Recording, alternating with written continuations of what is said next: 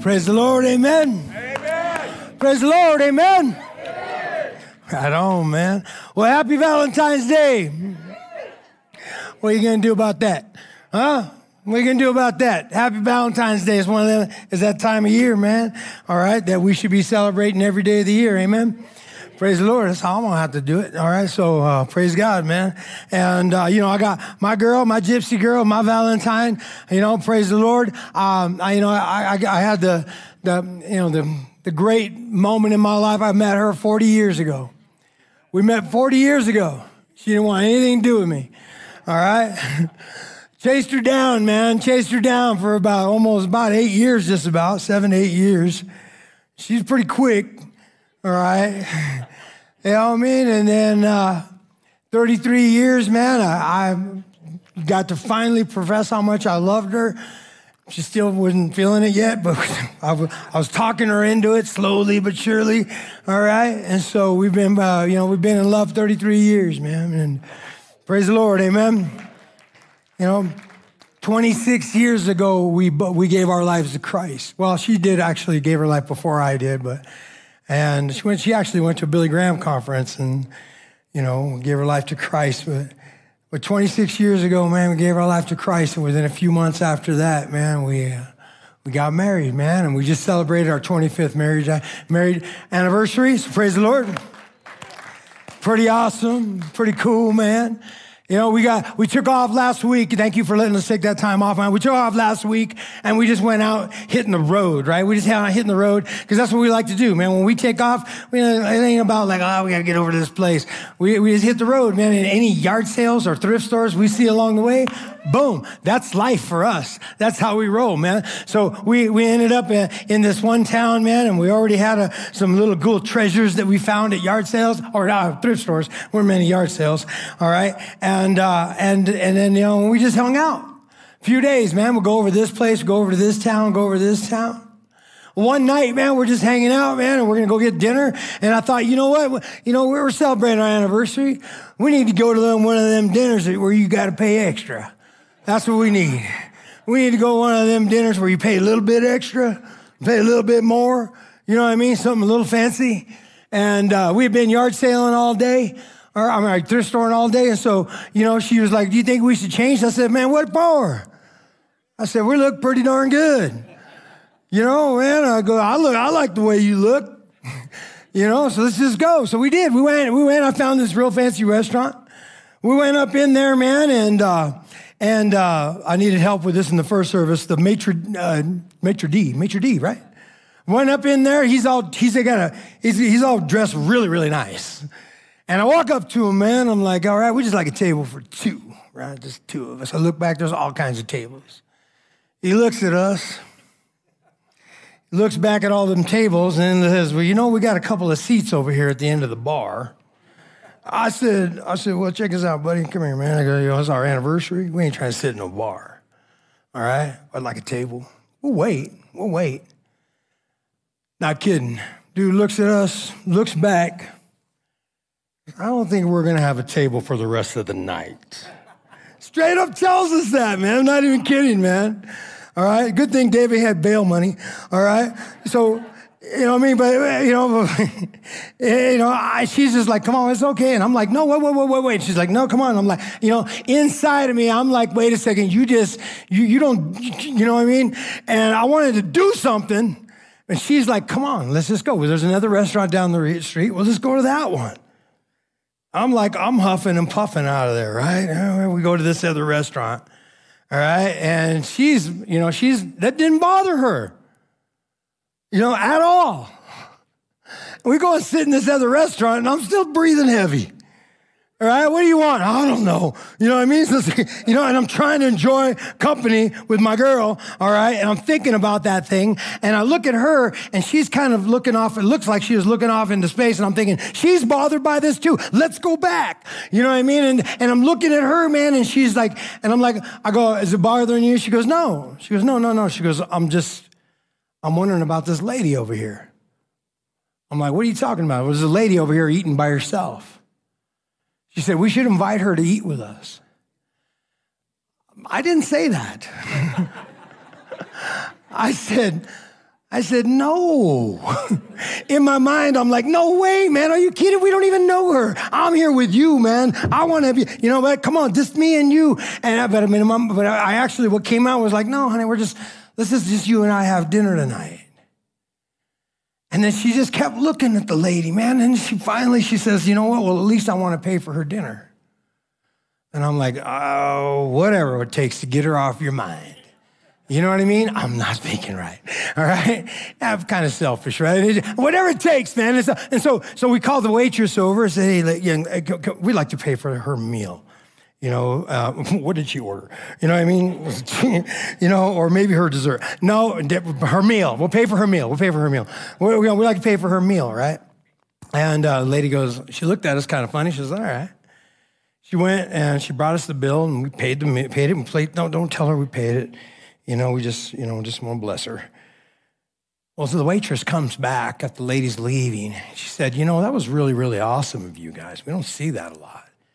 She said, you know, it was her birthday. And she didn't have anybody to celebrate it with. Okay. I know, make me feel like an idiot now.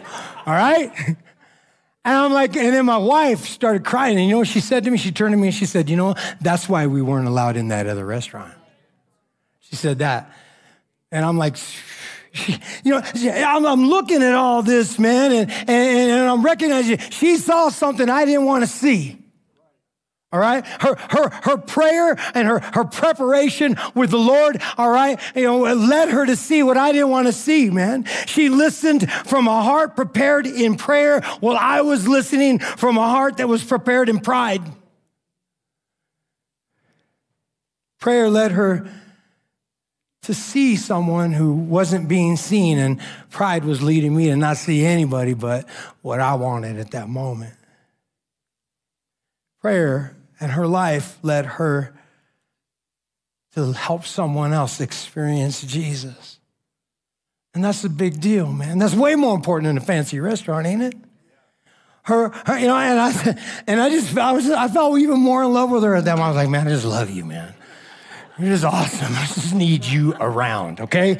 Because I'm an idiot, man. And it's like getting this thing right, all right? Yeah, so I was like, this is awesome. And here's what I know. And I, you know this too, that this whole world needs Jesus, amen? This whole world needs Jesus, right? And and Jesus' you know, main method for reaching the world at this point is the church, amen? He reaches the world through the church. So if the whole world needs Jesus and he reaches the, then Jesus reaches the world through his church, then what does the church, what does the world need? Thank you. The first service, they're like, the Jesus. I'm like, no, wait, man, do the math. All right. It's like, yes, the, the it needs the church. Which begs to ask the question once again, and we'll be asking this until Easter, man, and probably until Jesus comes back. Are you the church? Are you the church? And you know, man, I know sometimes, yeah, many of us were very, very confident in that. But some of us are wondering, well, how, how could I know? I think I am. Well, that's what these three little mini-series are, are, are, are, are been put together to help us recognize and to be able to recognize, yes, put this, this question to the test. Are you the church? Am I the church? Well, for number one, we went through this series, these three-week series called The Simple Gospel, and we've asked you, you know, do you believe and do you trust the whole gospel of Jesus Christ? The beginning of the beginning, the beginning of the, the middle of the beginning, and the end of the beginning. Basically, do you believe that in the beginning, God created the heavens and the earth? Do you believe that he created this whole shooting match? Do you believe that, that you know what, that, that everything was good that he created, and then when he created mankind, it was very good? Do you believe that he pursued us, this love and intimate relationship with us, but we pushed ourselves away from it? And we created separation between us and God. And do you believe, all right, that he paved a way back, that he created a way back, all right, and we sometimes don't want anything to do with, and that way back was that he he he sent his son to be born in the flesh, a, a human being just like you and I. He sent Jesus to come and to proclaim the gospel of the kingdom. to proclaim the gospel of the kingdom and, and, and, to, and, to, and, to, and to give his life as a ransom for you and me. To shed his blood on the cross. And by the blood of Jesus Christ, all right, we are set free from our sins. And by the resurrection, because he got up through the resurrection of Jesus Christ, all right, he has put to death, death. He has put to death sin, and the power of sin and death no longer reigns in our life because of because he got up. Do you believe that this is, this is, are you the church? The church believes the beginning of the beginning. The church believes the middle of the beginning, the cross and the resurrection. And the church believes and trusts that he's coming back. This ain't it. You see, deep down inside of every human being, we all know that this is not it, no matter how much we try to make a stance of this is it. In times of peril, in times of hardships, in times of craziness and utter distress, we're crying out for something, man. He's coming back. Do you believe and trust the whole gospel of Jesus Christ? Are you the church? And now we're entering into this second part uh, you know, of these three part of these three series, these, whatever you I just got through saying. All right, this new series. All right, the second series I've called "Casting Down Your Kings." Basically, are you the church? And the church are those men and women who recognize those things in their life, those attitudes in their life, those characteristics in their life, those ideals in their life that exalt themselves above God. All right? Do you recognize those things that are in your life that try to exalt themselves above God? And do you cast them down and allow only God to be exalted in your life? And then finally, we're going to be, and not finally, but we're going to be in another series right after this in, three, in four weeks from now called Set Apart. Are you the church? Are you the church that pursues God, that pursues holiness, all right? God himself, he says, you know, be holy because I'm holy. Are we the ones that are going to pursue holiness? Are we going to live this set apart life that is set apart from the life that you lived before you knew Jesus? Are you going to live this different life that makes a difference in life? And then the, the the day, the weekend before Easter, we're putting it together in one of my favorite subjects, man. One of my favorite subjects, I call it the one sixteen. The one sixteen, man, we're, oh, it is, it is Revela- Revelations, Romans chapter one, verse sixteen. I am not ashamed, not ashamed of the gospel. I'm not ashamed of any of that gospel. I'm not ashamed to cast out my kings. I'm not ashamed to live a set apart life. I'm not ashamed of the gospel of Jesus Christ, for it is the power of God unto salvation. Amen. Not ashamed. Praise the Lord. And then we're going to invite all the masses. We're always inviting the masses to come. All right, but this Easter, man, and we're going to bless them. As we kind of ask everybody to wake up. Come on, man. Everybody claiming they're woke, but not very many people are awake. And so we'll talk about that, God willing, this Easter. But I got to ask you a question. Are you the church, man? Are you the church? Come on, man. And so uh, we're, we're starting this series today. Uh, it's three weeks, this week, next week, and next and the week after, called Casting Down Your Kings. And and basically the scriptures, uh, you know, refers to this, uh, this idea that we're approaching is basically idol worship, having idols in your life, all right? Casting down idols that are in your life. And I know, man, when, when, when, when we think of, you know, how the scriptures portray idols and idol worship, we think of these fake deities and these false deities and these statues and these temples that they went in and they did all kinds of weird stuff as they were uh, worshiping something that wasn't there or something that just didn't have any business being exalted above God. And, and in a sense, yes, that is, a, that is definitely still a real thing. But, but I want to talk to you on a more deeper level, not a behavioral level, but, but, but an internal level when it comes to casting down these kings. I love what Pastor Justin says. He says, idolatry, when talking about idolatry, he says, idolatry stems, stems from desire, from the desire and need to worship. Idolatry stems from the desire and need to worship. We're worshiping people, man. We need to worship. And you know what? You're thinking, you know what? I can't think of anything on the planet that I worship. And I just want to tell you, man, you know what? You, you, we're going to put that to the test today. Idolatry, basically, in its simplest terms, is misplaced worship, all right? Misplaced surrender, misplaced loyalties, misplaced service, and maybe even misplaced love.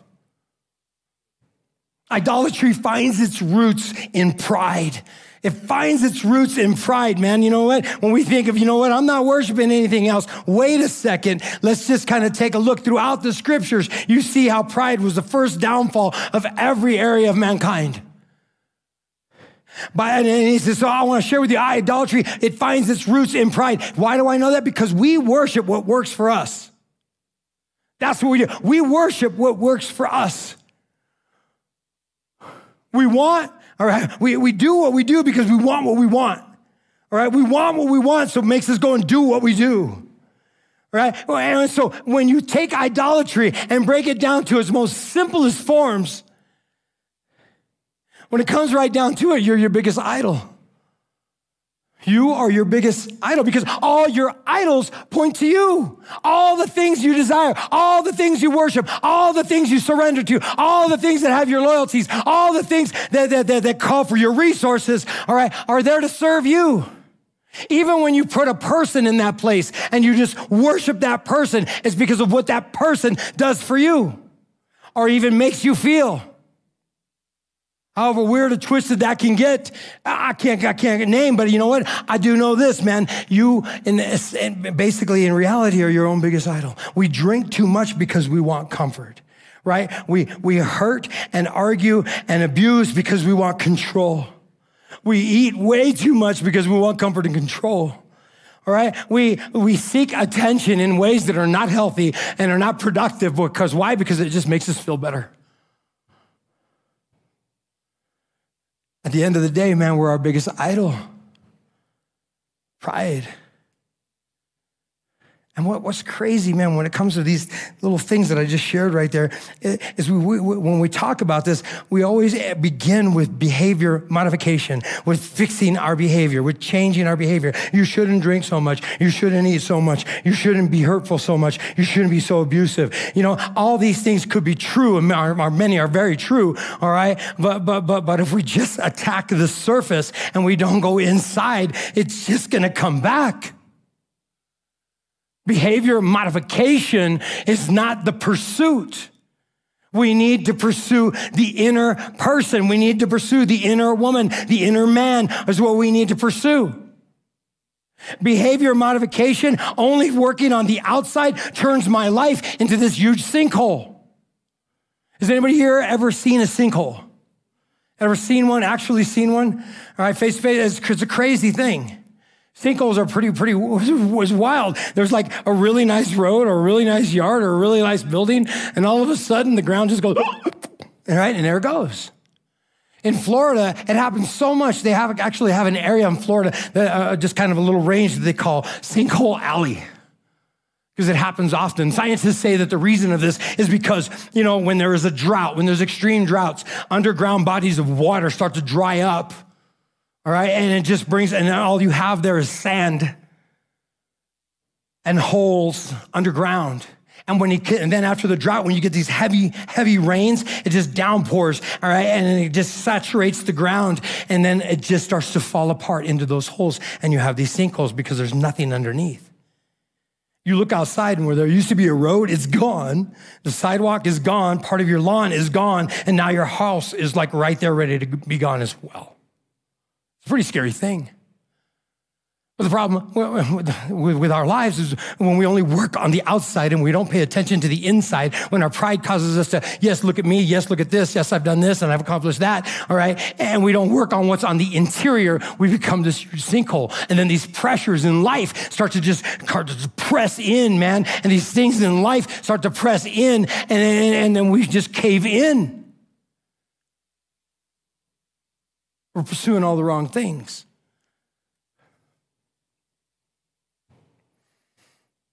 There was an article in the Wall Street Journal, which I never read, all right? So just to let you know. Anyways, there's this article in the Wall Street Journal, and actually it was a series of articles called Executive Crises. And there's this one story about this guy named Maxwell. Um, Gerald or Gerald, oh, what is his name? Yeah, Gerald, Gerald H. Maxwell. And he was this young entrepreneur, all right? There was just always just a real go-getter. He was always a get-the-job-done kind of guy. Everybody wanted him on their team, man, because he was just always out, boom, boom, making stuff happen. And then he, uh, at one point, he developed this really, really high-tech company. And it just started making money and money and money and started just gaining all kinds of ground, and stocks were going up, and it was just crazy. Everybody was was was just kind of just saying what a great guy he was, what a great job. They, they were actually calling him a managerial genius. It was amazing, the things that he was accomplishing. And, it, and then, you know, the things around him were just like getting bigger and better and like, yeah, yeah, yeah, yeah, yeah. You know, bigger house, bigger cars, all this stuff. Not a lot wrong with a bigger house and having, you know, more cars and stuff like that. That's whatever the case may be, however God leads you. I don't know, man. Right? But, but it seemed like that he was, he was not, not really taking care of what was on the inside. And we know this because that all that lasted for only a moment, because the market turned. And as soon as the market turned, the, the stocks began to crater. And the board of directors had to make some pretty harsh decisions.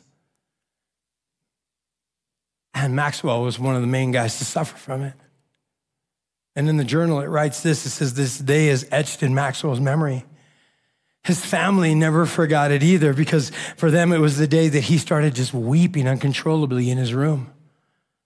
It was the day that his exuberant self-confidence ended and his depression began. It was the day that his world and their world came tumbling down and just creating, cratering in and in and in. And there was just nothing to stop that pressure. Maxwell actually himself goes on and he says, you know, the Bible says that if you ask for something, uh, you will receive it. He says, many times I was asking for God to take my life because he didn't see any reason. There was nothing on the inside. He wasn't building and working the inside. Gordon MacDonald is another writer. He shares this of Maxwell. He says, Maxwell appeared to lack the inner resources to handle this situation. Jesus himself said this, whoever would save my life, Luke nine twenty-four, Father, it's your word. We pray, Lord God, for your for your your your your blessing on us to receive your word, Lord God. Break down our walls so that we could hear your voice. Jesus said, for whoever would save his life will lose it, but whoever loses his life for my sake will save it. For what does it profit a man if he gains the whole world and loses or forfeits himself? See, pride sets the stage, all right, for sinkhole in my life. And, the, and you know, and, and, it's, and it's crazy because it, it keeps me from developing. Pride keeps me from developing the inner person the, that only praising God can develop, that only uh, prayer and repentance and prayer for others can develop, that only being in his word and discovering purpose can develop. Pride keeps me from all of that. I believe this is why the apostle, he writes in First John chapter two, verse fifteen, he says this, do not love the world or the things in the world. For if anyone loves the world, the love of the Father is not in him. Now, he's not talking about the planet, the globe, all right, saying don't love the globe. He's not talking about humanity, don't love the, the people. He's talking about the world values and systems and even ethics, all right, that are in contradiction to God, that are, that are in complete denial of the existence of God, all right, that are that are actually in rebellion to God. He says, don't love the world, those systems and those values and those, and those, even those quote unquote ethics or whatnot and that leadership. Basically what he means is don't have such a great an affection for these things that it creates this, this, this unquenchable loyalty, this continual loyalty to things. He says, he says, don't love the world or the things in the world. And I think this is important. We need to pay attention to the things because we gather so many things, all right? And we want more and more things because they feed our pride and our ego. And so we want more and more things. But the problem is, is when, when those things become our king, and our pride becomes our king and desires all these different things in our life, and we start beginning to live a life of loyalty to things, all right, we'll find ourselves, even as Christians, living a very upside down life. Because as Christians, our equation is all off. Our, our lifestyle is all off.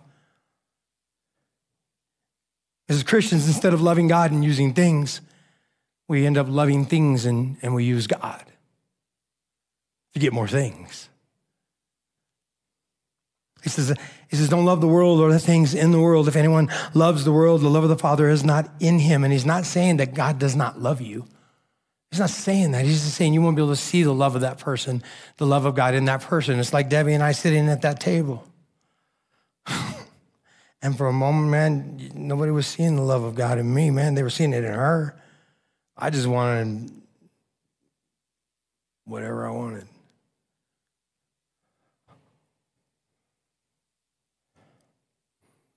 He goes on in the next verse. He says, for all that is in the world, all that is in the world, in those systems, in those values, in that rebellion and contradiction of God.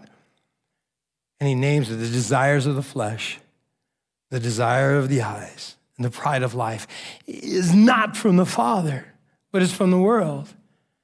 These new kings that you invite in your life, that you don't even know they're kings. Right? It is pleasure. He says, the desires of the flesh, pleasure becomes your king. All right? The desire of the eyes, pride is your king. And the pride of life is becomes your king. And here's the crazy thing about pride. The pride of life, the pride itself is actually the king of those other kings. Pride is the king that, that, that is the king of kings in your life when pleasure and, and, and, and power and pride are kings. Pride is the winner. It's the initiator. It's the usurper. It's the overseer of all those kings. Here's how you could tell, man. When, when pleasure is your king, Christianity is only good for a feeling. Only good because it makes you feel good. When pleasure is your king, Christianity is only good for a, a feeling. When power is your king, Christianity is only useful as a tool. And when pride is your king, Christianity at its best is only an accessory. And you're like, what kind of pride are you talking about, man? What kind of pride are you talking about? Because, I mean, isn't there good things to be proud of and stuff like that? I mean, are you talking about, wait, wait, wait, so there's this pride God hates. Is that, does he hate when I am pride, you know, have pride in accomplishment that it was, that actually was, was helpful? Is there a problem when I have pride for other people who accomplish good things?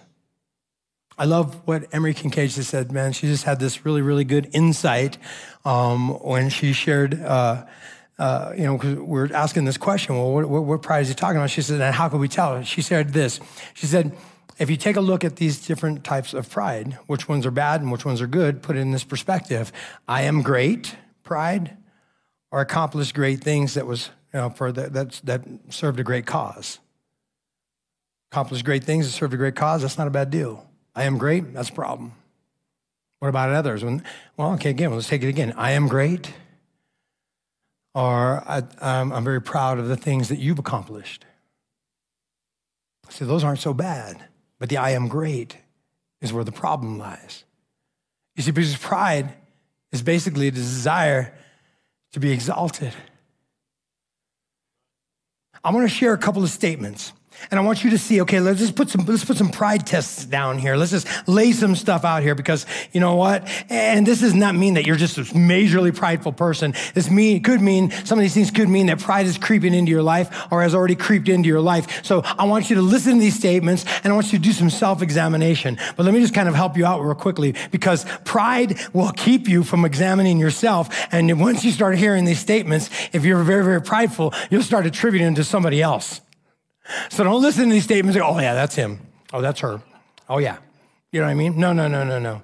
Listen to them and do some self-examination. Let me ask you these, these statements. Do you agree with this? Is this something that happens with your life? Frequently, you're putting all of the attention on yourself. Do you find yourself frequently putting all the attention on yourself? All the attention. Not, I mean, having attention, there's good attention, all right? And that's, that's not a bad thing. But do you frequently find yourself putting all the attention on yourself?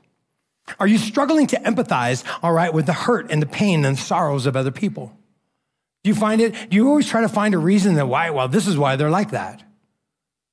Or do you just try to understand their story? Do you ever find yourself feeling self-pity when you're not praised?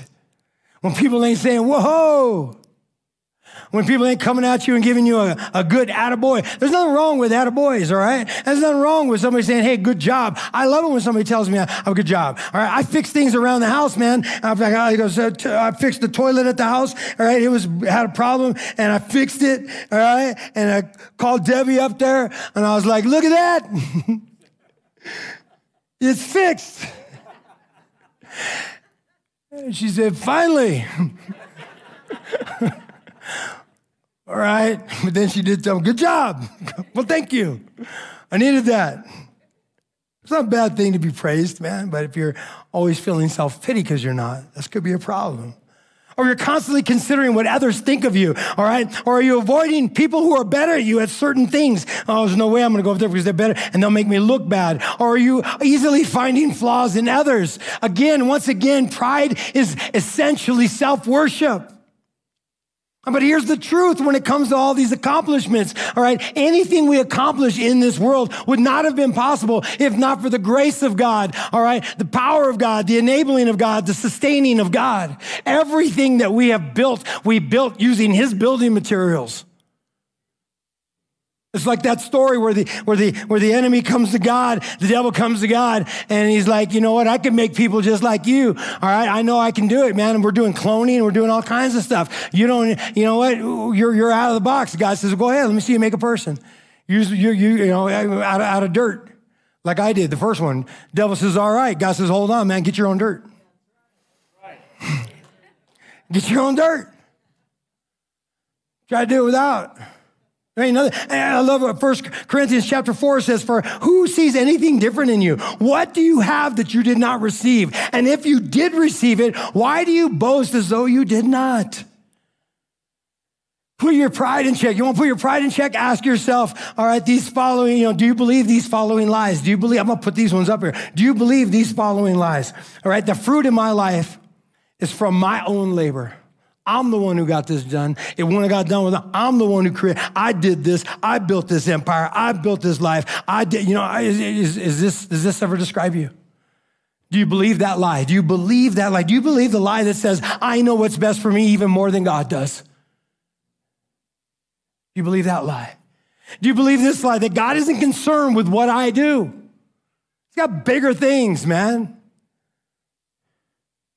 Do you believe the lie that says my sin is not that serious? Which is a contradiction of terms. Sin, not that serious, already a problem. Or do you ever believe the lie that says, hey, you know what? I am humble enough. I'm humble enough. You know what? Here's what's crazy. If anybody else says these kind of things, we look at them like, you are way too prideful. But if we justify these things in our lives, you know what? It's not a big deal. You know, my sin's not that serious. Somebody else says that, did you hear what you just said? You got a problem. Right? We got to check ourselves. We have to pay attention to the interior. All right, we get too focused, you know what? And I get it. We live in a world that is just very exterior driven. Very, very exterior driven. Constantly looking what they see on the outside, what accomplishments, all right, what victories, you know what I mean? What, you know, what do you look like? You know what I mean? You know, what do you got? You know, uh, you know, it's just constant. Well, we need to pay attention to the inner self. I love, John Quincy Adams was our sixth president of the United States, all right? And I love what he said to his daughter. He was in Washington and he was working away from his family. His family lived in Massachusetts, right?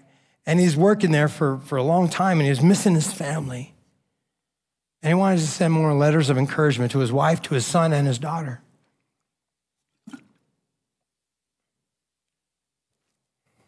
And his daughter was actually, you know, entertaining the idea of when she's going to get married and stuff like that.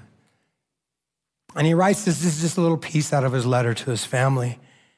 I'll put it up there. He says, he said this to his daughter. He says, "Daughter, get an honest man. Get an honest man.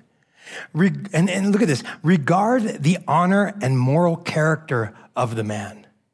In other words, if you're going to regard anything in this guy's life, not how much he's got, not how handsome and beautiful he is, not how many other people want him, not how much money he's got, not all the, she said, look, look, check, regard first honor.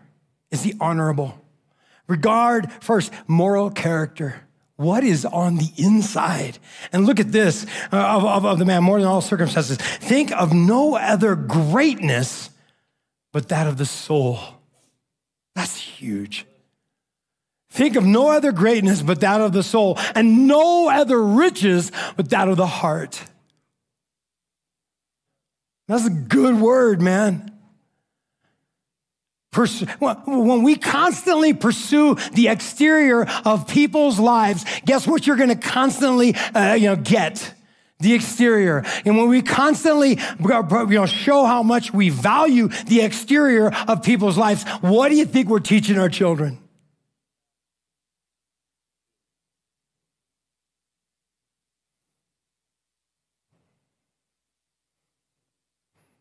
Think of no other greatness but that of the soul. No other riches, that of the heart. Pride creeps on every one of our lives. It just does. And we need to put it in check. There are many things we can say and do, but I want to challenge you with what I think just, it just helps me more than anything to put my pride in check. It's praise, it's prayer, and it's purpose. Praise, prayer, and purpose always helps me put my pride in check. It orders the inside of my life. You understand what I'm saying? It orders the inside, the interior of my life. It makes me, you know, I have to get intentional with praise, prayer, and purpose. I have to get very, very intentional of paying attention to the inside, not what everybody sees, because many times we, they just see what we want them to see. But in those quiet times, in those moments alone, all right, in those, in those times where nobody else is watching, we have the opportunity to put in order that inner person. And I cannot think of any greater way Then prayer, praise, or praise, prayer, and purpose in that order, actually. Praise, prayer, and purpose. Praise is where I come face to face with God Almighty. It's where I allow myself to come before God and recognizing that He is in the room. He's not just in the universe, He's in the room with me. And coming face to face with God, all right, I can do nothing else but praise Him for who He is and for even allowing me to be in the room. If you ever have a hard time with praise, with trying to, how do I praise God? What can I do? Open your Bible right to the middle and you'll find this book in the Bible called the Book of Psalms. And you can't go a page without seeing somebody just praising God for who He is. Not for what He's done for you, but for who He is. is. Praise Him. The creator of all time, the creator of all space, the creator of every living being, every living person, the creator of heaven and earth. It puts my pride in check because I cannot think of a time where I would go into that audience, look God in the face and tell Him, you know what I deserve? You're right. I deserve death.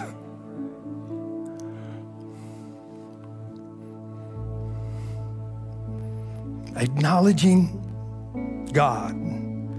Acknowledging big old He and little old me. Just drops a building on my pride. Amen? And all you see is those two little feet like on The Wizard of Oz, curl up. Done. Done. Praise leads me into prayer. Praising God for who He is leads me into a prayer that begins with a prayer of repentance, because I recognize there's nothing I did to deserve to be in front of God. And it leads me, man, to this, to this prayer of repentance where I start to review my life and I review the things that I let my eyes, you know, gaze at, that I let my mouth speak of, that let my mind entertain. And I just started to just ask God to just, for, you know, to, and receive the forgiveness that He's already given me from the cross, all right? And I just, and I, and I lead this life into repentance. And what repentance does, repentance sets the table of my confidence in the presence of an almighty, all perfect God. Repentance sets the table of me having any confidence of being right there with Him, because I agree with Him of this life. And then that repentance, I have thanksgiving in that prayer. Prayer of repentance, prayer of thanksgiving. And then I want to pray. And you ever, you ever, you ever like sit down to pray and you just don't know what to pray. You're just struggling with what to pray. I want to challenge you. Start praying for others before you start praying for yourself. Receive that forgiveness. Repentance, yes, that's for yourself, but you know what? Receive that forgiveness and then take it from there and start to just serve God and serve others as you start to recognize. I guarantee there are tons of people in your life that you know need prayer. And start to pray just for some of those situations. And honestly, try to empathize, break down that pride, empathize their struggles. Don't condemn them. Well, you know what, if they would just, no, no, no, no, just pray for them. Praise, prayer leads me in front of His word. And as I open up His word, I recognize what He's saying to me. And from there, I receive purpose. From there, I receive purpose. And too often we get purpose and potential mixed up. Everyone here has potential, but this is not about potential. Purpose is never really about potential. You see, let me ask you this. When Jesus was here for those few years of His life, did He ever live to His full potential? He did not. You're like, wait, what? Do you remember the time when they arrested Him? I mean, I mean, how many times cause he, could Jesus have done way more? He's God, but He didn't. When they arrested Him, man, and they, they came to arrest Him, and Peter got all full of himself. I got this, pulled out a switchblade, cut the dude's ear off. All right, Jesus grabbed it with His toe, picked it up, boom, put it back on. I believe He did that. I didn't actually say it. He could have. All right, put it back on. He told Peter, don't you know that I can, at any time, I can summon a legions, a legions of angels and just come and wipe this whole place out? Potential. He said, that's not why I came. I have a purpose. And that purpose was to give my life as a ransom for everyone. My blood to be spilled, my blood to be spilled for the sins of the world. And so when praise leads me into prayer, what guides me into understanding purpose, I recognize that if I allow potential to come before purpose, my pride will come right back with it. My potential. But if I set the purpose He set before me, if I focus on the purpose that He set before me, I know I can do none of it without Him. I love what, what Billy Graham, you guys have heard of him, right? A lot of potential, all right? Uh, during the last days of his life, or shortly to the end of his life, they asked him, they says, hey man, what would you have done differently? If you could do this all over again, knowing that you're a potential, all right, what would you have done differently? Would you have, you know, did bigger events, gone to more different countries, talked to more world leaders? You had potential to go into all these different circles. What would you have done differently? Very calmly, he said, well, the first thing I would have done differently is I would have prayed more. Would have prayed more. The second thing, I would have preached more on the blood of Jesus Christ. I would have preached more on the blood of Jesus. That is purpose. But you have all this potential. Purpose. Praise, prayer, and purpose build the inner person for the glory of God.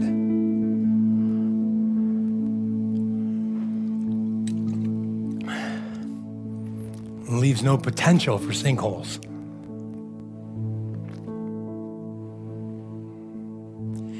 You can't have multiple kings. There's only room for one king in your life. And when it comes down to it, there's only two options. You or him. So I want to ask you, who's your king? Amen? Once again, it's your turn. Praise the Lord, amen. Hallelujah.